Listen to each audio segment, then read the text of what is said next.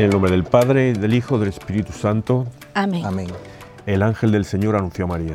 Y concibió por obra y gracia del Espíritu Santo. Dios te salve María, llena eres de gracia, el Señor es contigo. Bendita tú eres entre todas las mujeres y bendito es el fruto de tu vientre, Jesús. Santa María, Madre de Dios, ruega por nosotros pecadores, ahora y en la hora de nuestra muerte. Amén. Amén. He aquí la esclava del Señor. Hágase en mí según tu palabra. Dios te salve María, llena eres de gracia, el Señor es contigo. Bendita tú eres entre todas las mujeres, y bendito es el fruto de tu vientre, Jesús.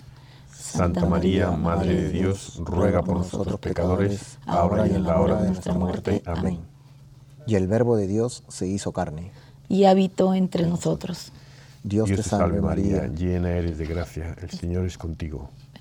Bendita tú eres entre todas las mujeres, y bendito es el fruto de tu vientre, Jesús. Santa María, Madre de Dios, ruega por nosotros pecadores, ahora y en la hora de nuestra muerte. Amén. Ruega por nosotros, Santa Madre de Dios, para que seamos dignos de merecer la promesa de nuestro Señor Jesucristo. Amén. Oremos. Te suplicamos, Señor, que derrames tu gracia en nuestras almas, para que los que por el anuncio del ángel hemos conocido la encarnación de tu Hijo Jesucristo, por su pasión y cruz, seamos llevados a la gloria de su resurrección. Por el mismo Jesucristo nuestro Señor. Amén.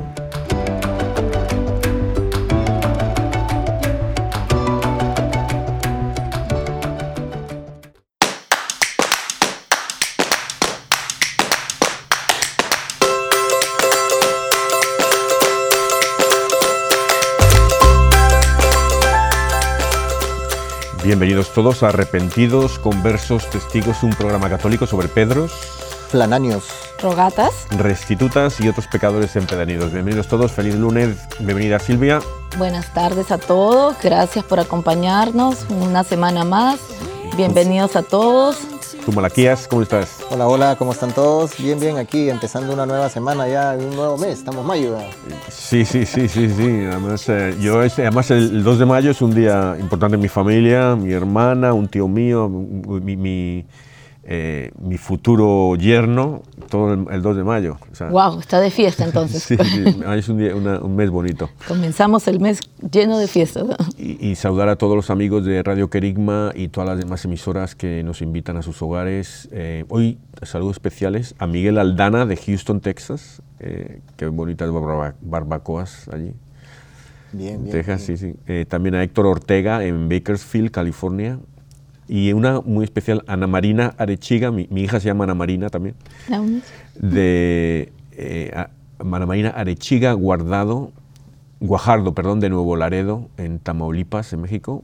Y también Angelina Díaz Osuna de Mazatlán, en Sinaloa. Mazatlán, sí, besos a todos, oraciones y nada. Y que algún día les podremos visitar ahí, ¿no? Que nos envíen unos taquitos por ahí. Unos taquitos ahí, por favor. De cachetito, ¿no? Oye,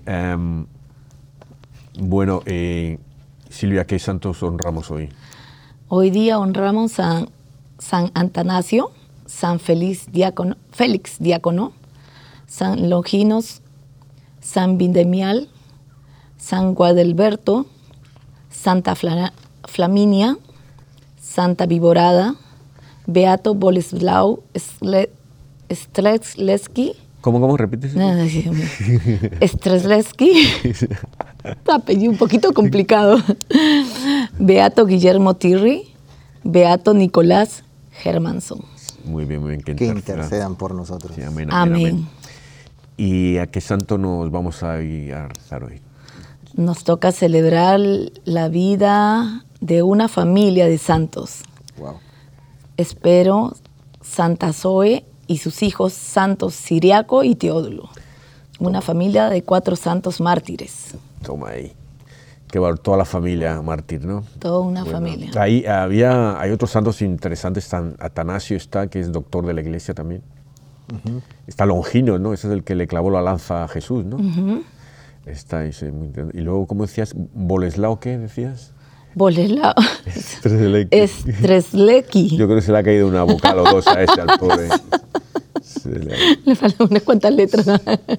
No vino completo el apellido. Sí.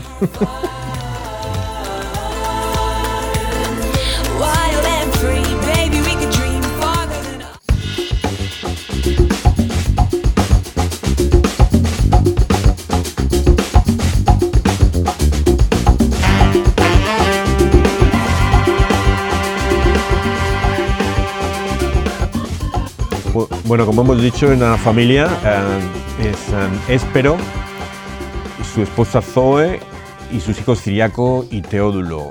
Ellos eran esclavos al servicio de un pagano y por orden del mismo pagano pues fueron primero azotados y luego brutalmente atormentados y finalmente se les arrojaron a un horno encendido donde murieron, ¿no? Lo que pasó es que el dueño, digamos el amo, les ofreció, porque era el cumpleaños de uno de los hijos, les ofrecieron unos panes para que los ofrecieran a un dios pagano y ellos se negaron y entonces cuando los acusó y tal. Vivían en Atalía, una ciudad de Panfilia en el Asia Menor, que en la actualidad es la ciudad turca de Antalya, y era en la época del emperador Adriano, ¿no? Habían nacido cristianos, Héspero y Zoe, y luego habían dejado de practicar la religión, ¿no? Pero sus hijos no, aunque educaron en la fe a sus dos hijos, a Siriaco y Teódulo, y estos fueron los que les animaron a volver y salieron de la indiferencia, ¿no? Y eso, rehusaron el pan ofrecido y entonces por eso fueron arrestados los cuatro. Primero torturaron a los hijos enfrente de los padres, pero los cuatro confesaron ante el juez que sí que eran cristianos, tuvieron el valor. Yo no tendría el valor, yo te digo, yo creo que si me encuentro en una situación así, yo me hago musulmán, o sea, yo no tengo el valor. Eso. Es que antiguamente era así, ¿no? Sí. También pasó lo mismo con Perpetuo y Socorro, igualito, siempre era el juicio popular, que los sacaban adelante y los metían a los leones o al fuego. Y había que tener mucho valor, ¿no? Como bien dice Heráclito, o sea, no sé si me hubiera hecho musulmán, pero... no sé. No a tanto. Lo que me digan, mira. Sí, yo en esa época, en esa situación también tienes que tener el valor que te dé el Espíritu Santo, ¿no? Exactamente. Eso es, creo que lo más grande que uno necesita para poder salir, es seguir adelante con tu fe, ¿verdad? Yo no sé si les pasa, pero muchas veces a mí, hay veces yo pienso y me he puesto en esos casos y yo a veces digo con gran valor, ¿no? Me pongo y digo, sí, yo digo que sí, yo soy católico y voy a morir, pero después, a veces cuando escucho la lectura y veo cuando Pedro y cante el gallo, me pongo a llorar de los cobardes. Sí, no, es que yo sería igual, ¿eh? ¿Cómo puedo estar diciendo 20 minutos atrás, sí, voy a proclamar con tanta fe, sí, que voy a morir y después estoy llorando? Cantaba media vez y ya ni tres. Pero esta fe... Me como al gallo antes que cante. Pero es que sí, sin darnos cuenta, ¿verdad? A veces hacemos cosas que sin darnos cuenta caemos en contra de Dios. Pero mire acá, toda una familia y ellos bien parados en su fe y siguieron. No les importó ser torturados y a los hijos los torturaron en presencia de los padres y después a los cuatro los quemaron en un horno. Pero ese ejemplo que también tienen que haber dado a toda esa comunidad, ¿no? Porque exactamente. Tanto los padres como ellos jóvenes, porque yo estoy seguro, y eso no me cabe la menor duda de que ellos fueron un ejemplo para muchas personas de su fe. Lógicamente, no tuvieron ese valor, pero estoy seguro que tenían muchos seguidores y hasta el día de hoy, por eso la Iglesia los ha hecho mártires. Santos, son mártires. Sí. Está bien claro que existieron, que no son, a veces hay santos en esa época de los primeros siglos que uno no sabe... Que no está bien seguro. Sí, pero esto sí, porque además estaban en lo que la palabra que he aprendido yo es el Sinaxarion. La tenía que haber dejado leer a ti, Silvia.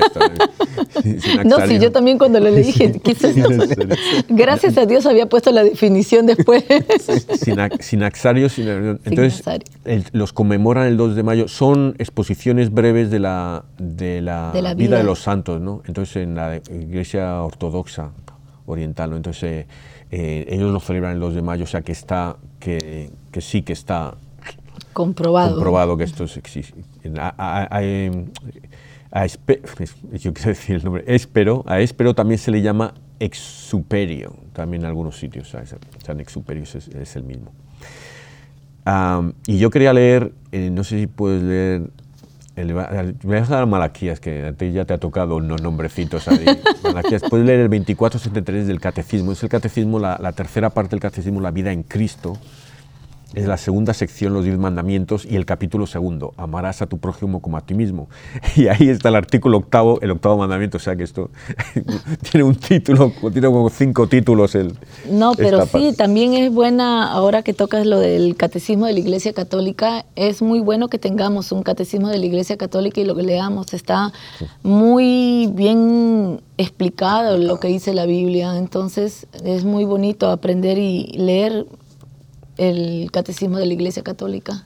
Sí, y es y no es lectura fácil, a veces lo tienes que leer, tienes que ir punto por punto, el que te interese en un momento, no puedes empezar de leer todo porque se te hace... de cabo a rabo, sí. Sino de cuando te toque un punto que te interese y te lo tienes que saborear, tienes que leerlo 2 o 3 veces y leerlo con el corazón. Sí, exactamente. Qué bonito te ha quedado eso, ¿eh? 2473, el martirio es el supremo testimonio de la verdad de la fe. Designa un testimonio que llega hasta la muerte. El mártir da testimonio de Cristo, muerto y resucitado, el cual está unido por la caridad. Da testimonio de la verdad de la fe y de la doctrina cristiana. Soporta la muerte mediante un acto de fortaleza. Dejadme ser pasto de las fieras. Por ellas me será dado llegar a Dios. San Ignacio de Antioquia. Uh-huh. Wow. Y en verdad todo está bien descrito porque todos los mártires, todos los santos han pasado por esto. Sí, sí, sí. Son todos. Supremo testimonio de la verdad de la fe. Puedes seguir leyendo el 2474. Dice. Es más larguito pero... Con el más exquisito cuidado, la Iglesia ha recogido los recuerdos de quienes llegaron hasta el extremo para dar testimonio de su fe. Son las actas de los mártires que constituyen los archivos de la verdad escritos con letras de sangre. No me servirá nada de los atractivos del mundo ni de los reinos de este siglo. Es mejor para mí morir en Cristo Jesús que reinar hasta los confines de la tierra. Es a Él a quien busco, a quien murió por nosotros, a Él quiero, al que resucitó por nosotros. Mi nacimiento se acerca, también lo dijo San Ignacio de Antioquia, en la epístola de los Romanos, 6:1-2 también. Y ahora lee la última frase que es sobre el martirio de Policarpio. Te bendigo por haberme juzgado digno de este día y esta hora, digno de ser contado en el número de tus mártires.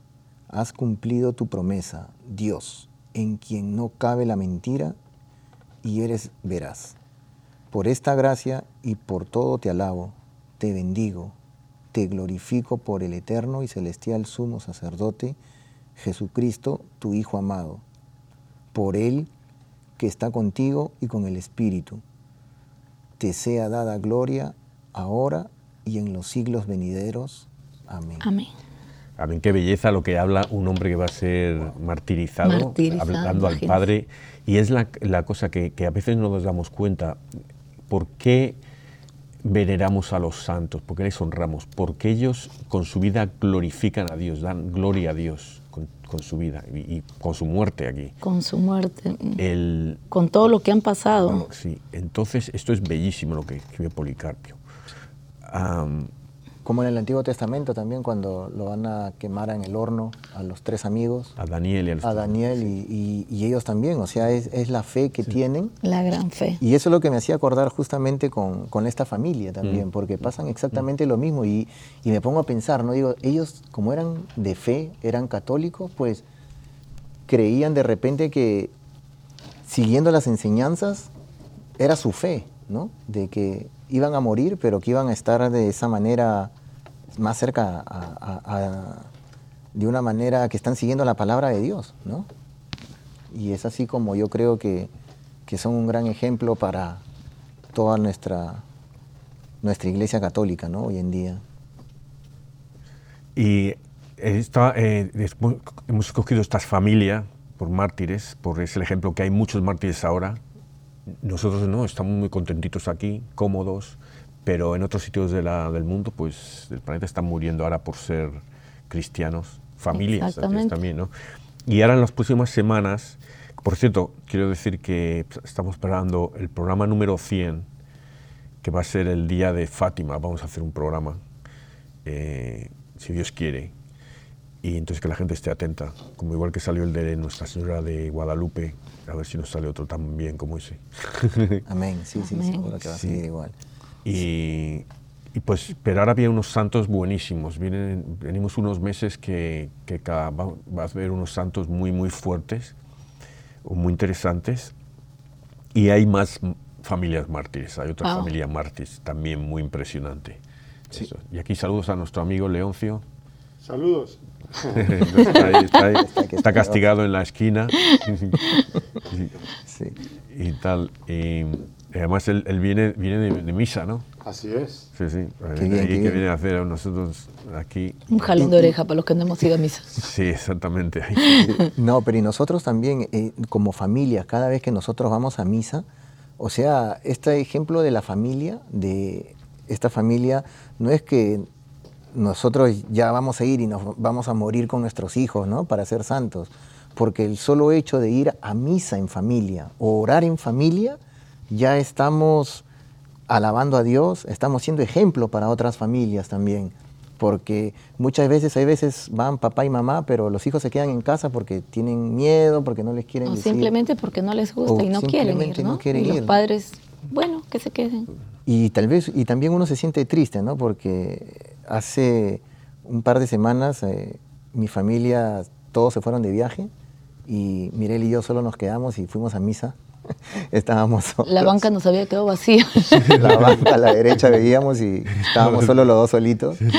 Y eso también me hizo acordar mucho, ¿no? Porque en familia, como uno cuando va, pues... Cada uno tiene la costumbre. Sí, pero es también justamente veía otras familias que también van juntos, ¿no? Y digo, wow, qué alegría que están todos reunidos y estar en un domingo en misa sin ese... No, a mí me pasa igual y también tengo la envidia de cuando veo a las otras familias todos juntos, también tengo esa envidia sana, ¿no? Yo cuando mis hijos eran pequeños lo que hice fue meterles de monaguillos, entonces iban ahí, pues les tocaba... Bueno, venían a misa también con nosotros, pero digo, a ver si sale algo ahí al final, un sacerdote, al final futuro sacerdote. Después de un par de años así se quitaron. Yo siempre tuve esa curiosidad de serlo, pero nunca. Sí. Siempre decía, no sé si mi abuelo o algún tío, alguien escuché, decía, ellos no son acólitos, son alcohólicos. No quería ser alcohólico, por eso era que tenía miedo. De verdad. Yo aquí, por cierto, que está Leoncio, que él también sirve en la basílica, y me convenció por unos momentos, unos meses yo estuve ahí colaborando también, y cuando estás ahí es todo mucho más interesante, la misa pasa más rápido, y con mis hijos como se sentaban justo delante de la primera fila de la iglesia, pues nosotros nos sentábamos detrás, entonces vives más cerca, ¿no? Entonces yo creo que ese invitar a los... Cuando tú tienes niños, si te sientas en las primeras filas, los niños van a disfrutar más de la vida. Exactamente. Si vas al fondo y se van. Y a veces tenemos el error que nos ha pasado a nosotros, que cuando nuestros niños eran pequeños, nos íbamos al fondo para que no molestaran. Y total era que los chiquitos... Gracias a Dios nuestros hijos no hacían bulla ni correteaban, estaban ahí, pero... Siempre nos íbamos atrás para que no molestaban, o si querían ir al baño, no estar interrumpiendo cuando uno se sienta adelante. Y verdad, y ahora hemos entendido que adelante es donde los muchachos están más tranquilos y están más atentos y están enfocados en lo que la celebración de la misa. Sí, y yo también me he dado cuenta que, bueno, no sé, te conté, yo me siento también al fondo, siempre que voy a misa me siento al fondo, y una vez estaba yo en un grupo de la iglesia, estábamos hablando y digo, es que yo estoy al fondo pero lo que pasa es que cuando, claro, voy a comulgar el último, entonces cuando llego me gusta hacer mis oraciones, cuando digo, pero como soy el último no me da tiempo, entonces, y según estaba contándolo pensé, a lo mejor es que Dios me está diciendo que me siente en la primera fila. Y según estaba pensando, teniendo ese pensamiento, una mujer del grupo me dijo, a lo mejor Dios está diciendo que te sientes en la primera fila. Y digo, pues me está diciendo eso, pues me senté en la primera fila. Y entonces el primer día que fui me senté, ¿no? Y cuando llegué a casa mi mujer me dice, ¿qué te pasa en la camiseta? La tenía, había estado en la primera fila yo y tenía la camiseta lo de dentro para afuera y lo de delante atrás. O sea,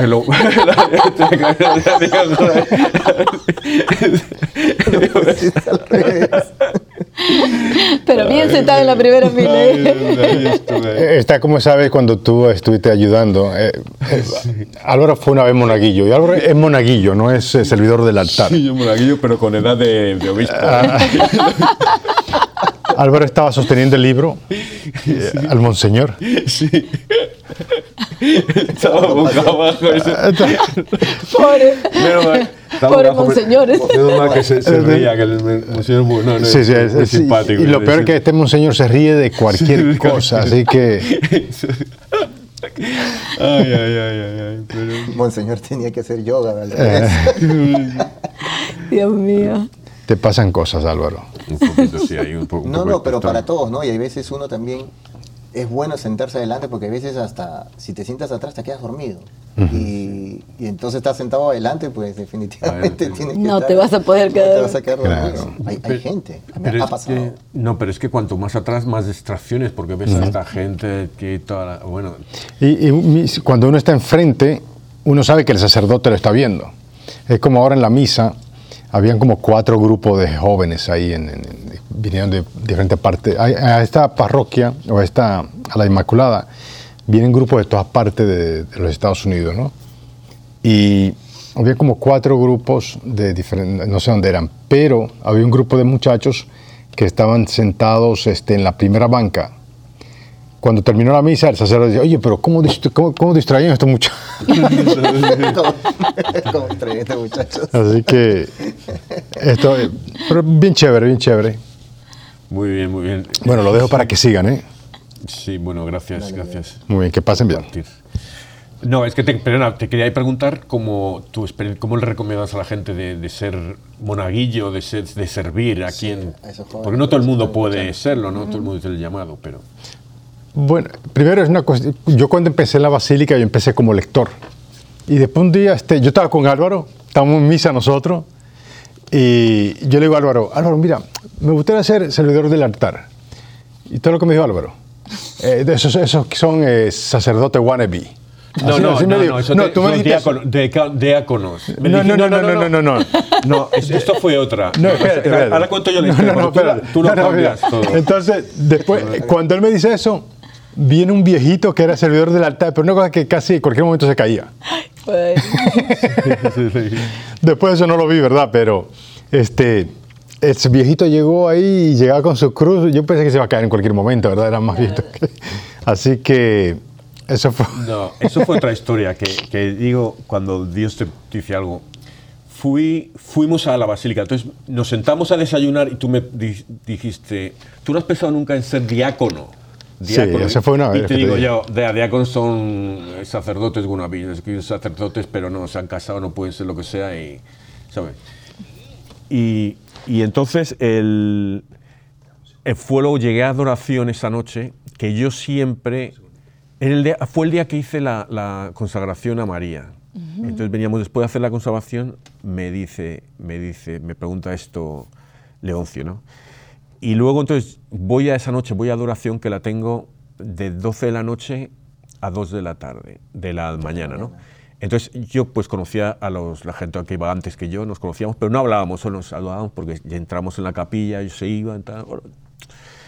Y ese día miro, y son las 11:59 del mismo día que me he hecho la consagración. Y estoy con la oración, y entonces el Señor se levanta, se da la vuelta y me dice, ¿tú no has pensado nunca en ser diácono? Y digo, pues me voy a hacer diácono, voy a ir allí, ¿no? Entonces aquí estoy. Fui ahí, me metí ahí en el diácono. Lo que pasa es que 2 veces que fui, 2 veces que me han echado. Tuvo la intención. Sí. No, pero lo peor es que él trató de que yo me metiera también. Él viene el día siguiente y dice, mira, no me dice, yo llamé ya a la arquidiócesis, llamó a la arquidiócesis. y vamos a ir tal día, que tenía un meet and greet. Pero bonita. No, pero tienes que ser, la mujer tiene que seguir también, claro, las clases. Entonces mi mujer dijo que ella no iba, ¿no? Y la siguiente también, pues esas te van. Y ya la convencí y me fui y me dijeron, bueno, ¿y tú qué haces en la iglesia? Y, o sea, ¿cómo participa? Digo, pues la verdad es que no hago nada. Comience a participar primero, le lo mandaron. Bueno. Sí, no, es bastante. Hay jóvenes también. Antiguamente, pues los diáconos eran más viejitos, ahora ya vemos más jóvenes, ¿no? 35. Pero también se ven personas bien mayores en la iglesia que con la justa puede caminar, pero sirviendo, mire. Sí. Mi hijo dice que quiere hacer, ahora claro, no, le quedan años todavía porque tienes que tener 35 años, pero él quiere ser diácono. Wow, qué hermoso.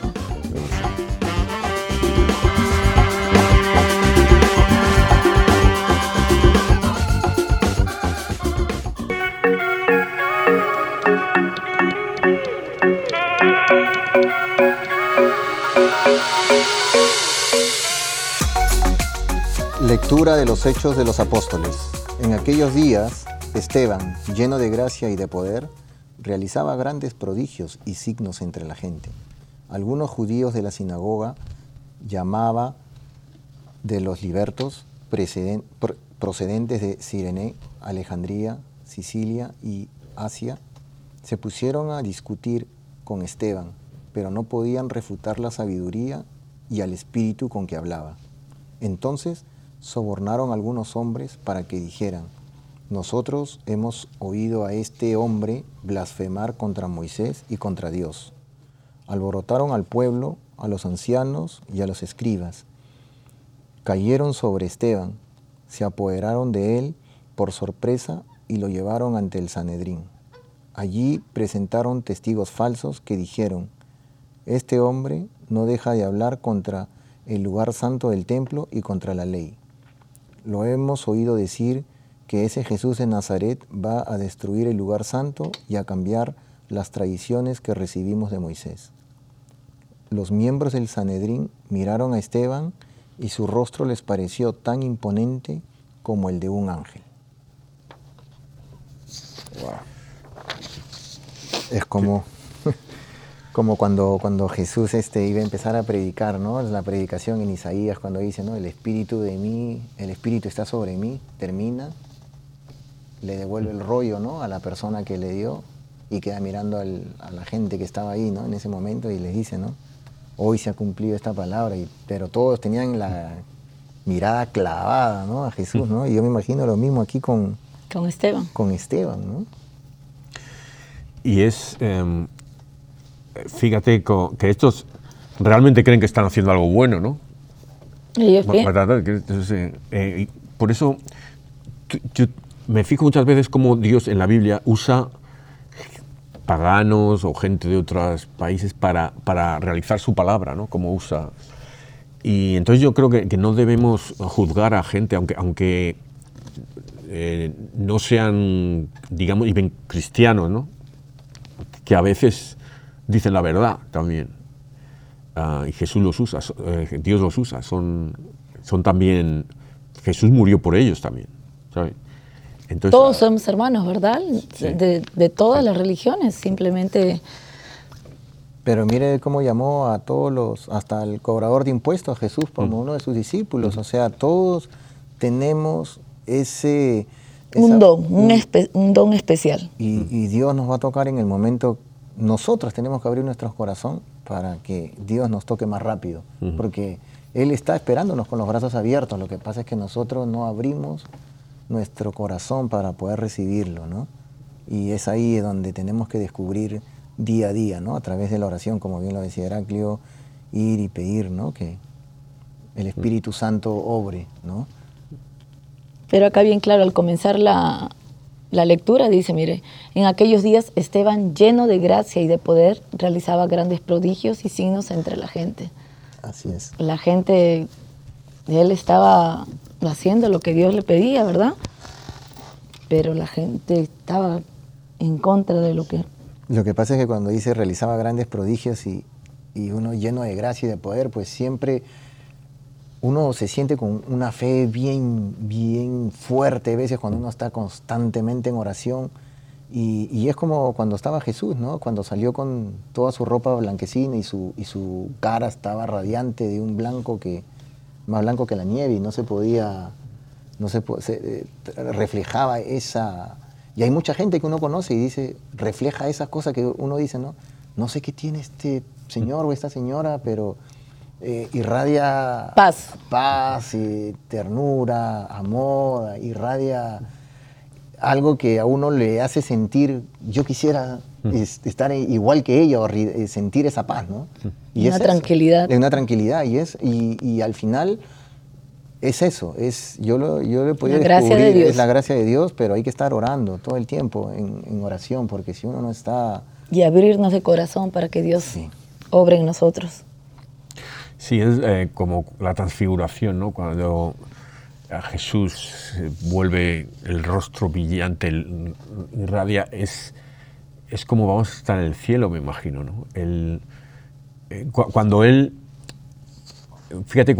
Jesús resucita no le reconocen, y es porque primero le han visto morir en la cruz, que te estaba apaleado. Yo lo que digo, ahora cuando vas a las iglesias ves el Jesús crucificado, en la mayoría parece que ha salido de la sauna con la toallita y está ahí limpito, pero estaría todo lleno de sangre, heridas, barros y sucio. El sudor. Entonces, es como le vieron la última vez, ¿no? Y ahora de resucitado tiene que ser bellísimo, ¿no? Hay una... Entonces no me extraña que no la reconozcan, ¿no? Exacto. Pues así tenía que estar ahora Esteban, tenía que ser un hombre imponente, ¿no? Le veían como un ángel, o sea, porque tienes el Espíritu de Dios ahí, entonces... Exacto, porque ¿cómo nos ponemos si nos difaman o nos hablan mal a nosotros? Sí. Uno actuaría con violencia, con cólera, uh-huh, con rabia, ¿verdad? Y uno pondría la cara que lo quiere asesinar a la persona, pero lo dice al final, ¿no? Les pareció su cara imponente como la de un ángel, y ángel pues es un amor, es paz, es tranquilidad, es... Después de todo lo que le estaban diciendo y haciendo contra él, ¿verdad? Él siguió con una paz y una tranquilidad. Es la gracia. La gracia de Dios. Uh-huh. Increíble, la verdad. Dichoso el que cumple en la voluntad del Señor, aleluya. Dichoso el que cumple en la voluntad del Señor, aleluya. Aunque los poderosos se burlen de mí, yo seguiré observando fielmente tu ley. Tus mandamientos, Señor, son mi alegría. Ellos son también mis consejeros. Dichoso el que cumple la voluntad del Señor. Aleluya. Te conté mis necesidades y me escuchaste. Enséñame, Señor, tu voluntad. Dame nueva luz para conocer tu ley y para meditar las maravillas de tu amor. Dichoso el que cumple la voluntad del Señor. Aleluya. Apártame de los caminos falsos y dame la gracia de cumplir tu voluntad. He escogido el camino de la lealtad, a tu voluntad y a tus mandamientos. Dichoso el que cumple la voluntad del Señor. Aleluya. Lectura del Evangelio según San Juan. Después de la multiplicación de los panes, cuando Jesús dio de comer a 5.000 hombres, sus discípulos lo vieron caminando sobre el lago. Al día siguiente, la multitud, que estaba en la otra orilla del lago, se dio cuenta de que allí no había más que una sola barca y de que Jesús no se había embarcado con sus discípulos, sino que estos habían partido solos. En eso llegaron otras barcas desde Tiberíades al lugar donde la multitud había comido el pan. Cuando la gente vio que ni Jesús ni sus discípulos estaban allí, se embarcaron y fueron a Cafarnaún para buscar a Jesús. Al encontrarlo en la otra orilla del lago le preguntaron, «Maestro, ¿cuándo llegaste acá?». Jesús les contestó, yo les aseguro que ustedes no me andan buscando por haber visto signos, sino por haber comido de aquellos panes hasta saciarse. No trabajen por ese alimento que se acaba, sino por el alimento que dura para la vida eterna y que les dará el Hijo del Hombre, porque a este el Padre Dios lo ha marcado con su sello. Ellos le dijeron, ¿qué necesitamos para llevar a cabo las obras de Dios? Respondió Jesús. La obra de Dios consiste en que crean en aquel a quien Él ha enviado. Sí, es, y yo creo que es verdad, ¿no? Yo también iría por el pan, yo me acabo de comer aquí, estaba rico, galletitas, cafelito. Estamos con la barriga llena, felices. Sí, sí. Pero bien claro nos dicen, ¿no? No busquemos el alimento, no trabajen por ese alimento que se acaba. Pasa un par de horas y volvemos a estar con la barriga vacía. Uh-huh. Trabajemos por el alimento que dura para la vida eterna. Sí. Sí. Y es... Bueno, sí, y ahí, volviendo a la familia, San Héspero, Santa Zoe, y Siriaco y Teódulo, que ellos eligen, ¿saben? Que mueren al mundo y van a por Jesús, ¿no? Ya que está lo que entonces, Jesús pide, ¿no? Le responde que crean. Crean, eso es la fe, fe completa, ¿sabes? Fe. Es una cosa que tenemos que rezar, tener más fe, más fe. Que aumente nuestra fe. Eso debe estar diario en nuestras oraciones y de muchas personas, ¿verdad? Sí, estaba precisamente, yo comentaba que durante la cuaresma leía una cosa y luego pensaba una cosa y luego leía justo lo que la respuesta, lo que tenía, ¿no? Oh, mira. Bueno, y una de las cosas que yo pensaba era... ¿Por qué soy tan flojo yo? ¿Sabes? Cuando decimos, voy a hacer ayuno todos los días en la cuaresma, voy a hacer todo eso. Todas las resoluciones que tomamos para la cuaresma, cuando comenzamos me duran 2 horas o 15 minutos ahí y digo, ¿por qué soy tan flojo ahí? Entonces, justo ese día leo y dice, es que uno se es flojo con las resoluciones por la inconstancia y la falta de fe. Y digo, en falta de fe, digo, eso es lo que necesito yo. La inconstancia ya, soy muy viejo para recuperarla, ya, pero no. La fe todavía. Entonces es fe lo que hace falta. Nosotros seguimos con un grupo de la iglesia, nos tocó para la cuaresma, hicimos la coronilla de la Divina Misericordia a las 3 de la mañana. Entonces nos levantábamos. Toda la cuaresma. Los 40 días, más 40 y tantos. Yo lo hubiera hecho, pero hasta las 3 y 5. Y ya el primer día ya está. No, lo más chistoso es que solo una vez fallamos. Que nos pasó... Los dos teníamos de los despertadores... Le hiciste a las 4, ¿no? Los dos teníamos los despertadores puestos para las 5 minutos antes de las 3. 10 minutos antes de las 3, total que yo imagino que en el cansancio ha sonado el despertador y cada uno lo ha apagado y ha seguido durmiendo y se nos... Cuando nos despertábamos eran creo que 10 para las 6 de la mañana. ¿Qué pasó? La coronilla. ¿No? Esa fue la única vez que pecaba, es que no compartimos, pero la demás, pero muy bonita experiencia. Uh-huh. Sí, pero hay que buscarlo, ¿no? Como decían, iban a buscarlo. Pero yo creo que lo iban a buscar, yo estoy seguro, yo me pongo a pensar, ¿no? Sé que iban por el pan de repente para comer, pero también era porque se sentían a gusto con los que Jesús predicaba, claro. Con lo que les decía. De repente sus corazones todavía no, estaban como de piedra y no eran de carne, pero me pongo, ¿no?, a pensar, me pongo a veces a mirar que esa gente... No es como ahora, tenían que caminar kilómetros, distancias no seguían a Jesús. Uh-huh. Y todo era solamente de voz en voz, ¿no? Uy, Jesús está allá en tal sitio, vámonos. Y se ponían en marcha, dejaban todo lo que estaban haciendo. Oye, Jesús está en otro lado. No, me han dicho que está por acá. Y entonces busque. Sí. La gente que tenía familiares enfermos, que los llevaban en camillas... Imagínense, ¿no? Trataban de acercarse a él para... Eso a mí me transporta estas cosas. Digo, wow, cómo me hubiera gustado caminar. Yo me acuerdo cuando era niño salía con los amigos y había como, qué sé yo, como unos 20 minutos de casa había un vivero. Y con 8 o 9 años, pues, el vivero era grande, ¿no? Entonces nos metíamos a robar uvas. Pero tenían perros. Entonces, 2... distraíamos a los perros de un lado y los otros 2 se metían, pero hay veces el perro se daba cuenta que nos estaban metiendo por el otro lado y él tenía que volar, pero corriendo, para que no te agarrara el perro y salir con las uvas, ¿no? Y aparte salías todo rasguñado porque también tenían ahí los fierros y todo. Pero así como yo digo, o sea, la experiencia de salir a caminar a la aventura, decir, voy a ir a buscar a Jesús, y en ese momento, qué sé yo, no sé, la gente buscando esa ese amor, esa paz, el aprender, el querer aprender de buscar a Jesús, ¿no? Y eso es lo que nosotros muchas veces, si uno no camina, no va a aprender. No aprender. Y levántate y anda, ¿no? Exacto. A veces nos quedamos comoditos ahí. A veces la comodidad nos gana, ¿verdad? Sí. Eso es, tenemos que luchar con eso. Uh-huh. Y aquí hablamos que ese un día hablamos de la familia de mártires y Esteban fue el primer mártir. Qué honor, ¿no?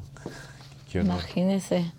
Que la verdad que yo no estaba ni enterada de que había una familia de mártires así y todo, papá, mamá. Sí, y, yo tampoco, de verdad. Gracias por... Pues estamos aprendiendo. Pues dentro de unas semanas viene otra más fuerte. Oh, wow. Otra más fuerte. ¿Ya ve? Sí. Todos aprendemos. Sí, bueno, esta es fuerte ya, pero igual de fuerte, solo que son más. Pero no son 4, son 8. No le creo, wow. Sí. Wow.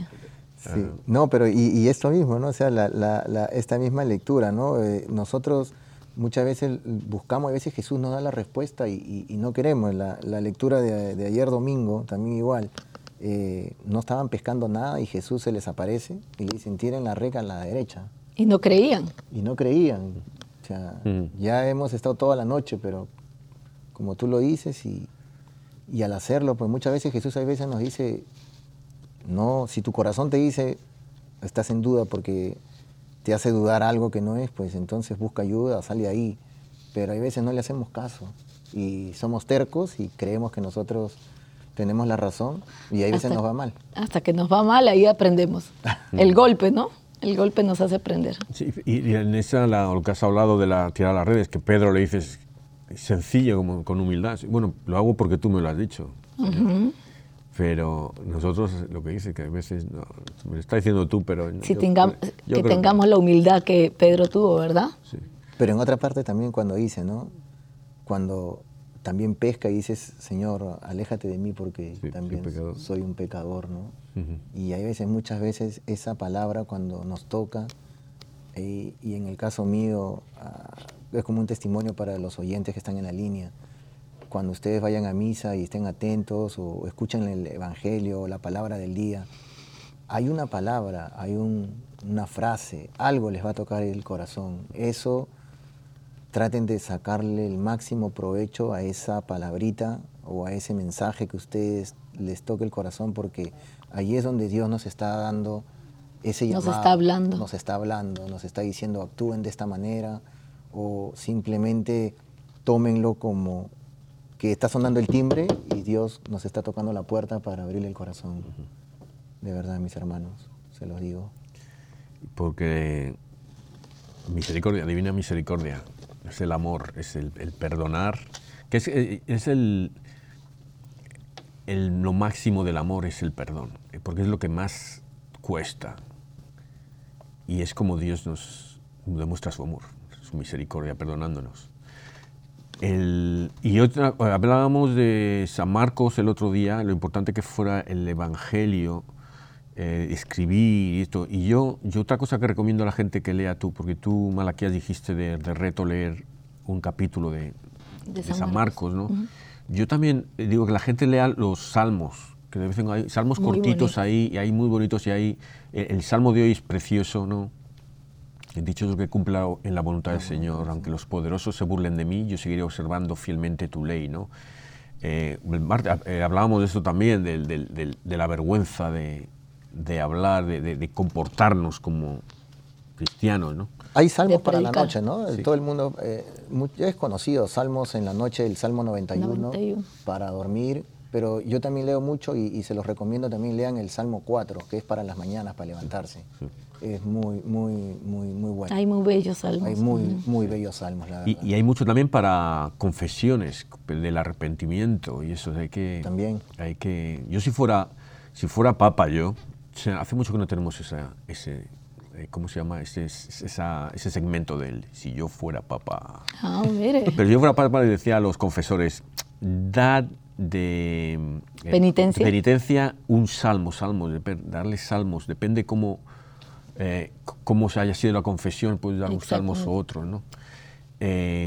Y que uno sienta la necesidad de buscarlo, porque muchas veces lo tenemos en la Biblia y no lo vemos. Hay, hay sacerdotes que dan como penitencia salmos. Sí. A mí me dieron una vez un sacerdote, me dio un salmo. Sí. Fue el día que estuvo casi todo el día completo Malaquías en el confesionario. Sí, tenía un amigo yo hace muchos años en la iglesia y decía, siempre voy a misa y le hablo mil cosas y me dan un Padre Nuestro y una Ave María, ¿no? Y un día que digo, mira, hay confesión, me voy a confesar que no tengo nada, y le digo dos pecaditos y me manda un rosario. De verdad, no había hecho nada. Yo digo, Padre Mario, bueno, un saludo para el Padre Mario Majano, que si no se escucha, me mandó el salmo. Pero bueno, sí, no, muy bonitos salmos, hay muy buenos salmos, de verdad. Sí. Reconfortan el alma, ¿no? Y son cantos. Mira el que tenemos hoy día, ¿eh? Dichoso el que cumple en la voluntad del Señor, aleluya. Sí, no, ya era precioso este. Sí, vamos a ir ya, yo creo que nos toca la moraleja. Sí. Y ya me he vuelto a confundir de musiquita.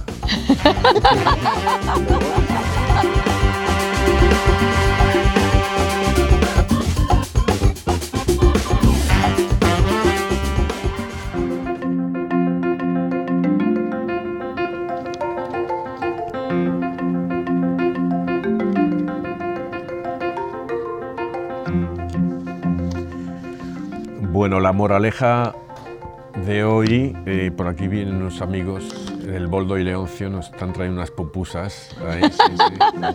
Bien, llegan a tiempo. Yo creo que la moraleja es simplemente ser mártires, pero mártires sin morir a las cosas pequeñitas, que dejar el mundo terrestre y tener fe en Dios y en la palabra de Jesús, creer en Jesús, ¿sabes? O sea que no hace falta, bueno,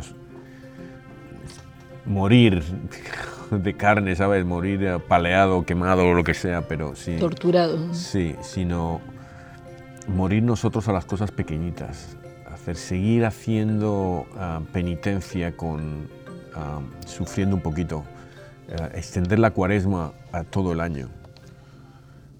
Con todo lo que hemos visto, ¿no? Toda esta cuaresma, con todo lo que hemos aprendido de lo que le pasó a Jesús, deberíamos hacer un poco de todo ese sacrificio que Él hizo nosotros también, para que aprendamos a ser más humildes y más grandes de fe.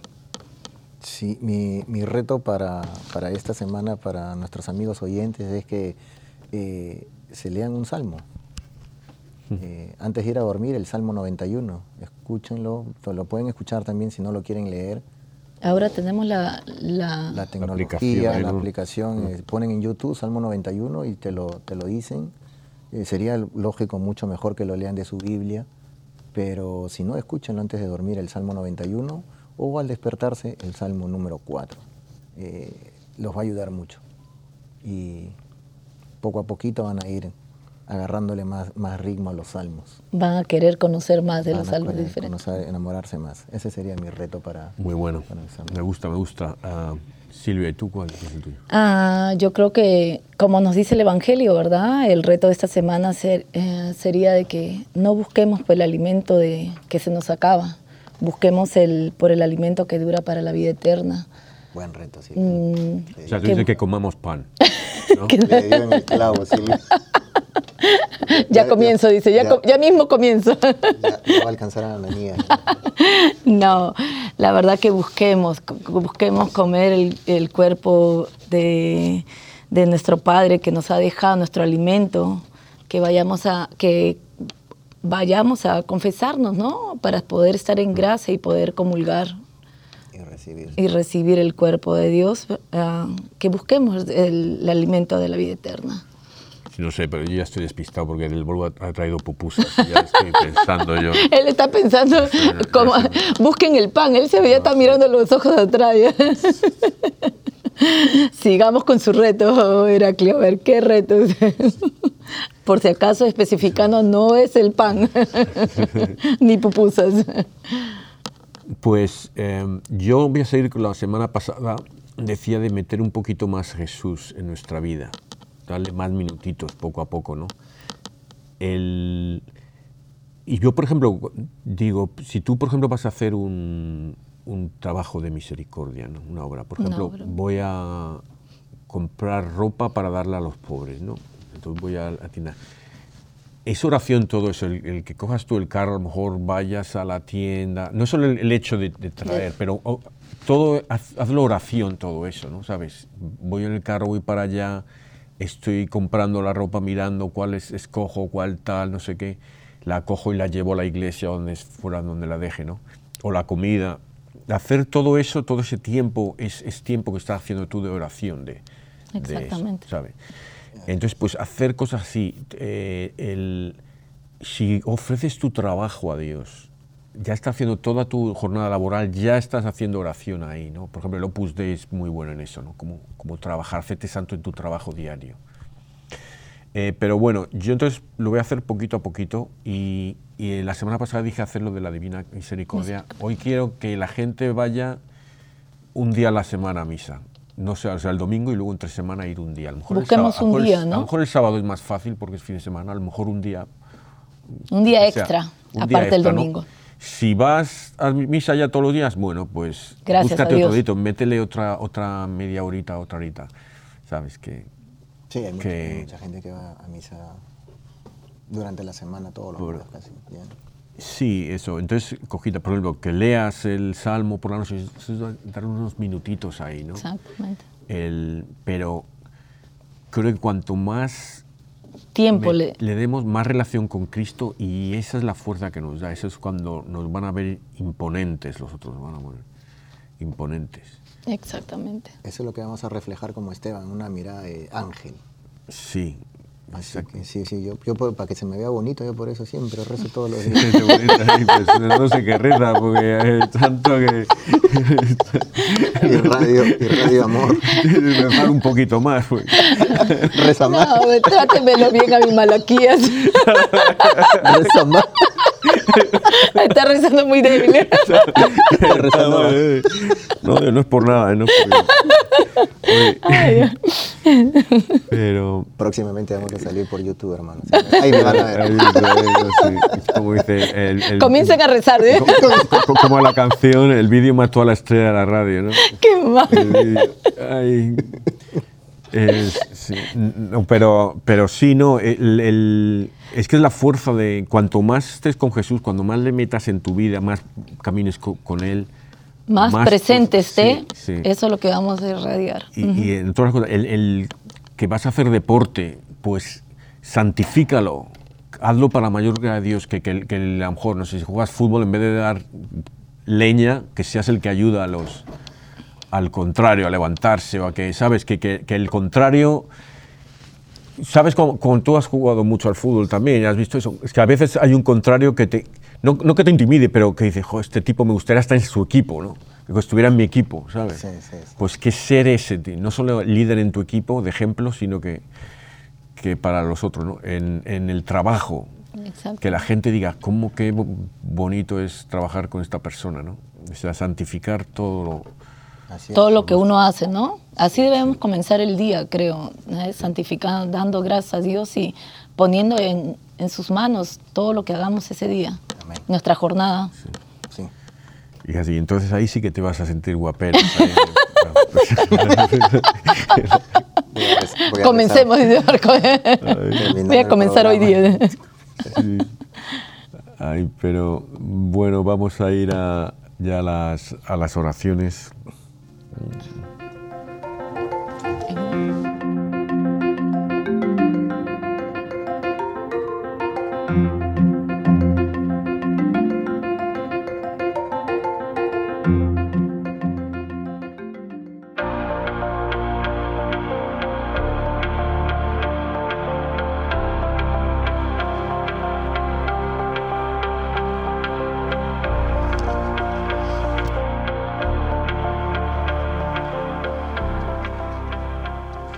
Himno de los mártires.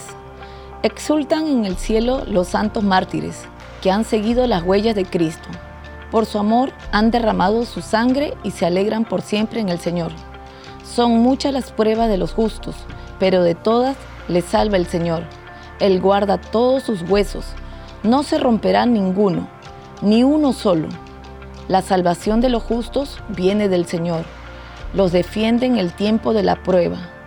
Los humildes poseerán la tierra y gozarán de una gran paz. El Señor conoce la vida de los buenos.